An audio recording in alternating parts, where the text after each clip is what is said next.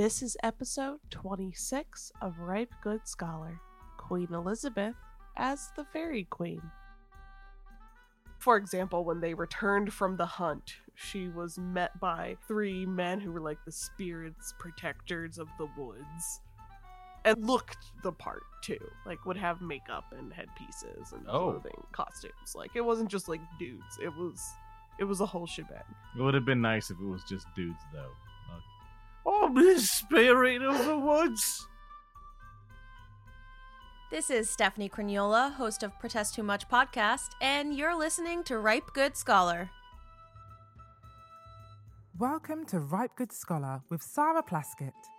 Sarah believes that in order to fully understand the relevance of Shakespeare's works in the twenty-first century, you must examine the history those plays have travelled through since Shakespeare wrote them. Ripe Good Scholar is the show that dives into the archives, theatres and museums to explore the historical evolution of Shakespeare's plays. Join us in examining when and why they were written in the first place, as well as how they have been utilised around the world since then, so that you can see for yourself how the plays continue to be as relevant today as they were in the sixteenth century. And now, here's Sarah. Hello, and welcome to Ripe Good Scholar. In fifteen seventy-five, Elizabeth travelled to the home of Robert Dudley, and, while there, was greeted by the Lady of the Lake herself.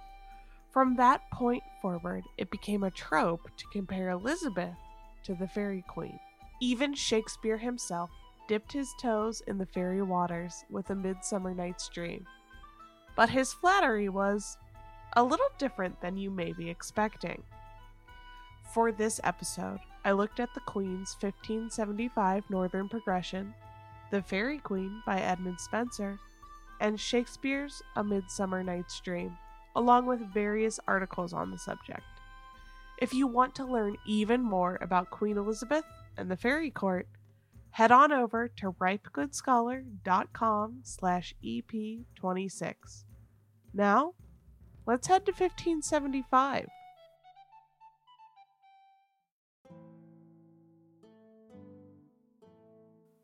So today we're going to be looking at some of the key instances when Queen Elizabeth was compared to the Fairy Queen. Interesting. It was kind of done more frequently than you might think. Really? Yeah, uh, mostly because they wanted to flatter her, obviously. Oh, I mean, that makes sense. She did execute a lot of people. Kind of harken back to the old days of King Arthur and the legend and, you know, what was the previous golden age of England. Okay, so like the kind of harkening back to the mythic era because the more recent era was less harkenable. Yes, and also kind of making a comparison of Elizabeth's reign as a second golden age for England. Okay, so that was happening while she was still alive? Like, I know that yes. It's treated that way now. I didn't realize that was the propaganda at the time. Oh, yeah. I think it served a couple purposes, especially how it got started, which we'll get into in just a second. I remember reading somewhere, and unfortunately I cannot remember which biography it was in, and it's such a small line, I don't know if I'll be able to find it, that Elizabeth somewhat enjoyed her court being compared to the fairy court. She kind of liked that vibe, especially in her early reign, you know, dancing, feasts, arts, you know, it was this really magical time, and that's what she wanted it to be, and that's what she kind of liked. Interesting. So she was like, I will be a Disney princess, even if I have to be queen to do it. I mean, yeah, think of what all she went through. She went through the ringer. She deserved a few Disney princess years. Don't we all? She was locked in the tower. She didn't need no prince. She just needed her sister to die. Well, you know, there has to be a sacrifice. And that brings us to Midsummer. The no. story of what? Oh, one of the first instances that I, at least I came across was her Northern Progression of fifteen seventy-five, where she stayed at Kenilworth Castle, which was the home of Robert Dudley, the Earl of Leicester, her known favorite at the time, and since then long suspected lover. I don't think they actually ever slept together, but he was a top contender for her to marry for a while. Interesting. So, from what I know about English history, most of the time when a monarch had a bunch of favorites, uh, everyone got jealous and started backstabbing and rebelling. Yeah, I mean, there didn't always need to need to be a favorite for that to happen. And Elizabeth, it wasn't quite so much favorites. Like Richard the Second had favorites, and only the favorites got all the stuff. Mm. Whereas she spread the love a little bit. She wasn't like, well, my favorite gets everything. She was just like, I like him. He was clearly one of her closest friends. I mean, this could be a whole podcast in and of itself. I don't think she ever had any sort of sexual relationship with Robert Dudley. There were too many people around her all the time, her entire life. Yeah. Well, they they were locked in the tower together for a oh. while, which I think a lot of times when we picture like Elizabeth was locked in the tower, like, you know, you picture like her in this dark, danky room with bars on the windows. When kings and queens before they were crowned stayed at the tower until they did their procession to um, Westminster. So like there were cushy rooms, and she was allowed to just like walk around. Okay. So she could walk through the grounds and stuff like that. It was like being locked in a mansion. Yeah. Pretty much like a slightly more high security mansion. It was harder to bust her out, and which is what Mary was worried about at the time. But anyway, she had been friends with Robert Dudley for a long time. I think she did love him. I think that if she could have gotten the approval of the people around her, um, her privy council and the public, and to an extent the other nobles, she probably would have married him. Interesting. I think. This is pure Sarah thoughts here. I think it's clear she loved him, but she also made it clear pretty quickly that that was not going to happen. So in fifteen seventy-five, Robert Dudley's wife has conveniently died around five years prior to this, if not longer. So wife is out of the way. Robert Dudley is hot and on the market, and Elizabeth's coming to his house. Yeah. He's having a monarch stay at his home. Mm-hmm. This was a big deal. You ha- you were expected to put on entertainments. Yes. You know, you'd be very gauche to have the monarch board at your house. Can you imagine? So there were a lot of different kind of, you know, fun little entertainments. So there were some things more clearly prepared. For example, there was a water pageant done at, I'm assuming, a pond on his land. Um, but this was well known enough that this was going to happen that kind of local people came to see it. Yeah. This is notable because Kenilworth is not far from Stratford, and Shakespeare would have been eleven at this time. Okay. The reason we suspect that Shakespeare may have been there is that in A Midsummer Night's Dream, Oberon refers to watching a mermaid singing... Um, riding a dolphin. That happened in that pageant. There was like a mechanical dolphin and mermaids, and, and then there were just kind of, you know, and then of course there was music, and there was this big song she was supposed to hear that I guess she just like literally written for this occasion that she just was like, nah. um, partly because Dudley clearly had a motive to his visit. Oh. It wasn't all just let's entertain the queen. There was a little bit of, look, here at Kenilworth, we can trace our family lineage back to King Arthur and the golden age of really? England. Wouldn't he be a great choice for husband? Not quite that straightforward, but like close. Mmm, that, that's a, okay, now that seems gauche. That's, the, the lineage thing is funny to me because no one can trace the lineage of King Arthur. And then there were some of these more like, oh, she just happened by them, which I love. I love that he like, you know, planted actors throughout his home. For example, when they returned from the hunt, she was met by three men who were like the spirits protectors of the woods and looked the part too, like would have makeup and headpieces and oh. clothing, costumes. Like it wasn't just like dudes. It was, it was a whole shebang. It would have been nice if it was just dudes though. Oh, this spirit of the woods.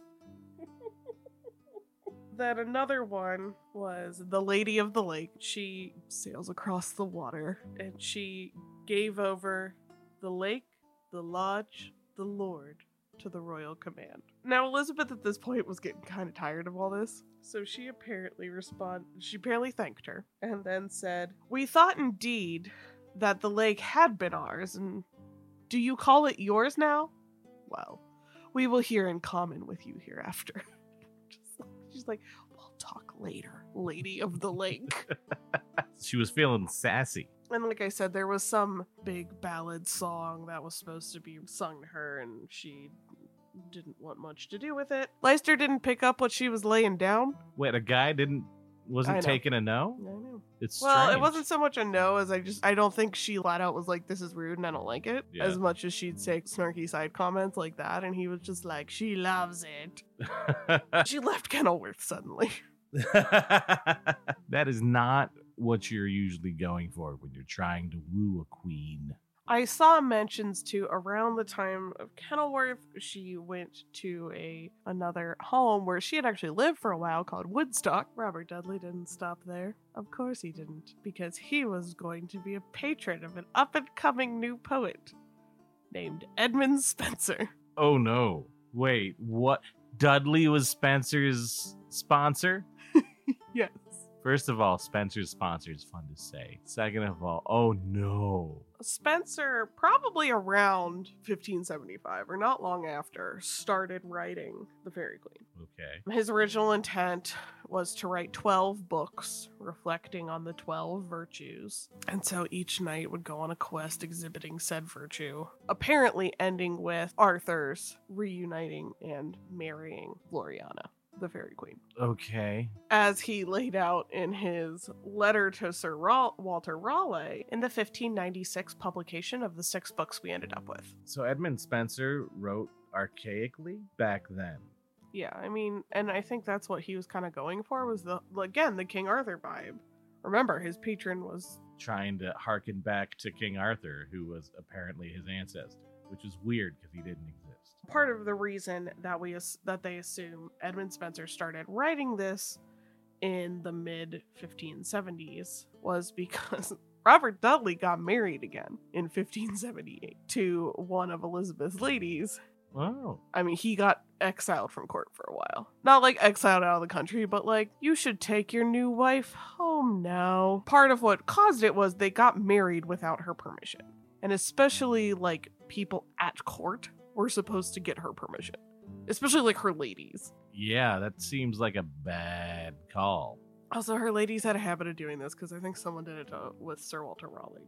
Get control of your ladies. Get your ladies under control. You can't control ladies. Spenser only finished six of the intended twelve books, as we know, because we only have six. Because he died. That does usually inhibit completing your uh, books. But keep in mind, we believe he started writing it around like fifteen seventy-five and was still alive to write an introduction in fifteen ninety-six, which was the first time some of the books were published. Oh, wow. So they got published again like a few years later. But I'm just saying, like, it had been a minute. He could have finished the... It was twenty years, sir. In the first couple books, you can really see his intent, which was to convince Elizabeth to marry Dudley. Because Elizabeth was also called Gloriana. So Fairy Queen, many names, one of them being Gloriana. Okay. Slept with King Arthur. And then at the end of this virtue quest, Arthur was going to marry Gloriana. Interesting. Okay. So wouldn't that have been quite the coup for Spenser to predict that? However...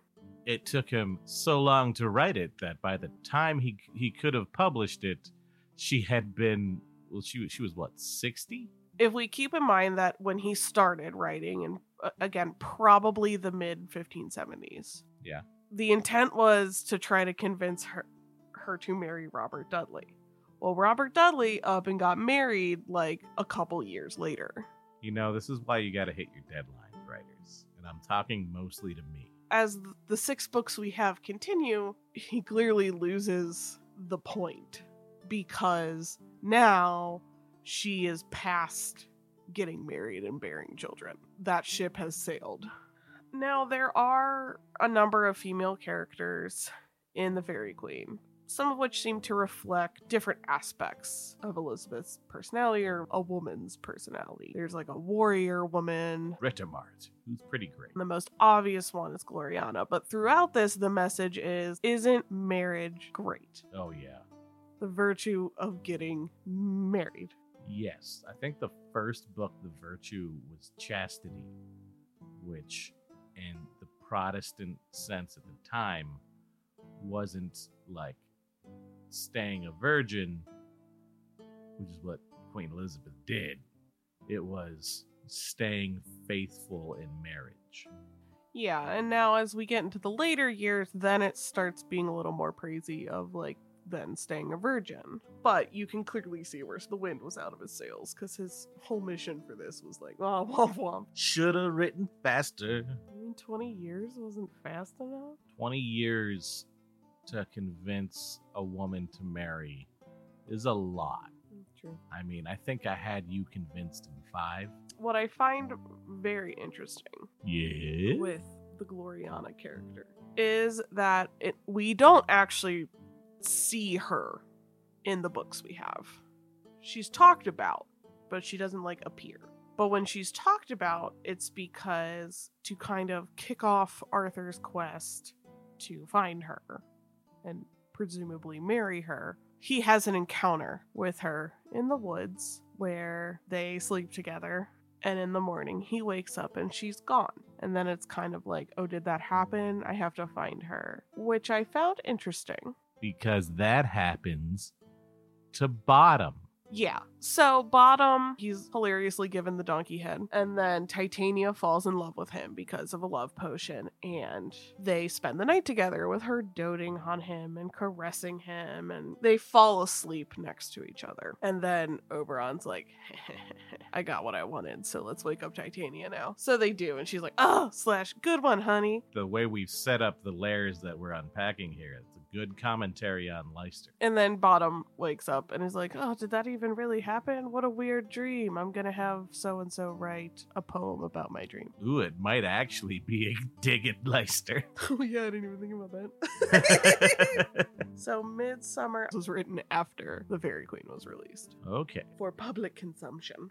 Do you think the Midsummer Night's Dream was uh, seizing on the popularity of the Fairy Queen? Yes. Or do you think it was making fun of the Fairy Queen? I think it was seizing on the popularity uh, to an extent. I do. I, our revelation here on Bottom and Leicester and the poem writing is a new one. I didn't think of that. I didn't come across it in my reading. Like, this literally happened just now. But... to rewind a little bit, after The Fairy Queen, and, and I think that while it was published in fifteen ninety-six, I imagine manuscripts were passed around court or it was recited or something. I don't think it was just in a room in Spenser's house for twenty years. But maybe it was, I don't know. I know he was pretty well known at court, so I wouldn't be surprised if he, like, would read some of it every now and then. I don't know, though. Yeah, that seems like something he would do. And it feels like it would be exactly as cringy as... I imagine. No, I mean, like you said, it was pretty well written, and I think that it would be a court entertainment. It's not like, I'm not saying he'd like randomly bust out his poem. I think Elizabeth or someone else would be like, read a bit of your poem. So that was kind of how they passed the time in court. Like, I think so. Basically, once The Fairy Queen got out, it was it was practically a trope. Yeah. To compare Elizabeth to the Fairy Queen, and in fact, at some other castle she visited called, like, which I found hilarious, called Elvetham. Elvetham? I think I might be super pronouncing that wrong. I don't know. Leicester doesn't look like Leicester to me. But anywho, they did a similar type of The Fairy Queen appeared and talked to Elizabeth and flattered her. And well, that's fun. It was a thing people did. It's just such an odd trend. You know, every once in a while the queen comes by, so you gotta have, hire someone to pretend to be a fairy to call her pretty. As we said earlier, Um, Oberon talking about the mermaid on a dolphin type of pageant thing is a, probably a reference back to Kenilworth. Whether Shakespeare was there or not, he probably knew of it. Like, it would have been a pretty cool thing to happen. Like, there was a mechanical dolphin there. Yeah. Oh, I honestly, like, I want to see this Tudor mechanical dolphin. Yeah, that sounds, like I said, that sounds pretty awesome. Now, there is one more reference probably to Queen Elizabeth in Midsummer that I did not know about. In Act two, Scene one, this is part of the scene where Oberon is talking about the flower, and this is when the dolphin mermaid stuff comes in. But also in that scene, in a whole different part, he refers to um, Cupid's arrow attempting to pierce a fair vestal and it being shunned away. Most believe that this was a reference to Elizabeth, because fair vestal would be a virgin. Yeah. You know, again, this is the fifteen nineties. At this point now, her virginity was more often praised than criticized. Like, she obviously wasn't getting married now. Yeah. So it's like, oh, this fair, beautiful virgin queen. You know, it's why we have Virginia. Comparing her to a vestal, like the virgin priestesses of the goddess of the hearth, that really uh, connects her virginity to something holy and revered. Yeah, so I think that, you know, that is probably a reference, and, you know, she ended, she never did get married, so she never experienced Cupid's shaft. Giggity. In all likelihood, Shakespeare was trying to flatter the queen, and even if... Shakespeare was trying to flatter the queen? I think so. Yeah? I mean, she was a pretty well-known patron of the arts, even though she didn't ever, you know, become the patron of their troupe. She invited them to court frequently. Oh. It would make sense. I mean, to, to have a actual royal patron would be a big deal, as it was when he did the same thing to try to flatter James, and it worked with Macbeth, and James became patron of their acting troupe. Interesting. So I think it makes sense for him to try to flatter her, because, like, court appearances are going to be good for business. And, you know, that's just the thing that probably a lot of writers were doing at the time, and nobles and everybody. You try to flatter the queen. She's the queen. Now, do you think that the reason that they didn't score that sweet royal commish was that he had the fairy queen, her stand-in, make out with a donkey-faced idiot? Well, so that's the thing, though. Shakespeare doesn't directly compare Elizabeth to his fairy queen, to Titania. Yes. It's not as clear that Titania is supposed to be a stand-in for Queen Elizabeth. I think more the references to the fair vestal and things like that oh, are okay. talking about so the, Elizabeth. The, the more of the asides. Yeah, he wasn't being quite as direct. And I mean, I think... She, I don't know, she probably dug stories about fairies. This is also pretty early in his writing career, but I think what would be interesting to think about, though, you know, let's let's play in this Bottom is Dudley space for a minute. By this time, he might be dead. Editing Sarah here, Robert Dudley was absolutely dead by this time. He died in fifteen eighty-eight. But he certainly had been kicked out of court and largely fallen out of favor. Perhaps, and this is a big perhaps, this is, like I said, we're playing in this space for a minute. Ooh, let's play in this space. Perhaps Robert Dudley was seen kind of as ridiculous. So to set up basically a mirror of the scene made in The Fairy Queen, which I think that appeared in like book one. Yeah. That was made when Robert Dudley was sponsoring Edmund Spenser to write a poem to convince Elizabeth to marry him. And to write a mirror of that to mock Leicester. Perhaps she enjoyed that. I And I don't know how much he thought Elizabeth might actually even ever see this. Midsummer was one of his earlier plays. Mm-hmm. It makes sense for him to kind of just tell a fun little fanciful fairy story. Maybe get some digs in at Dudley and Spenser, flatter Elizabeth as a virgin. Because I don't think he compares Elizabeth to Titania, because Titania is not a great person. Donkey kissing aside, like, her and Oberon are not great people. Oh, just because she kidnaps a child and keeps him as a plaything. Okay, first of all, she doesn't kidnap him.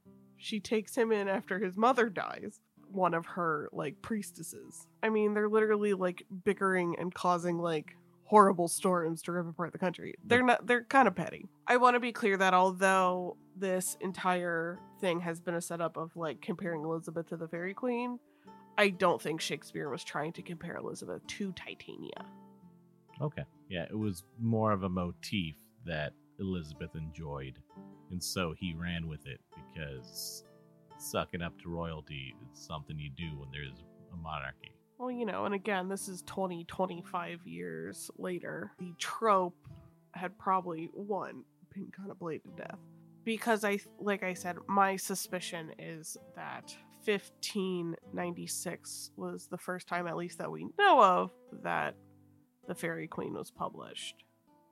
I don't think that's the first time anybody heard of or knew of The Fairy Queen. Yeah, that's an interesting motif that uh, you see appear hearing again and again with her. It's almost like a three-year-old says, I like unicorns. And then for the next fifteen years, every one of their relatives gives them a unicorn for their birthday.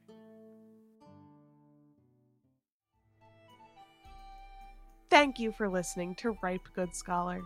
We hope you enjoyed today's episode.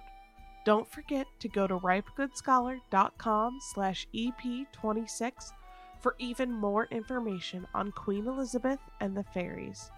The show notes for every episode are filled with additional resources and facts that can help you further explore this topic. If you enjoyed this podcast, please consider leaving us a five-star review.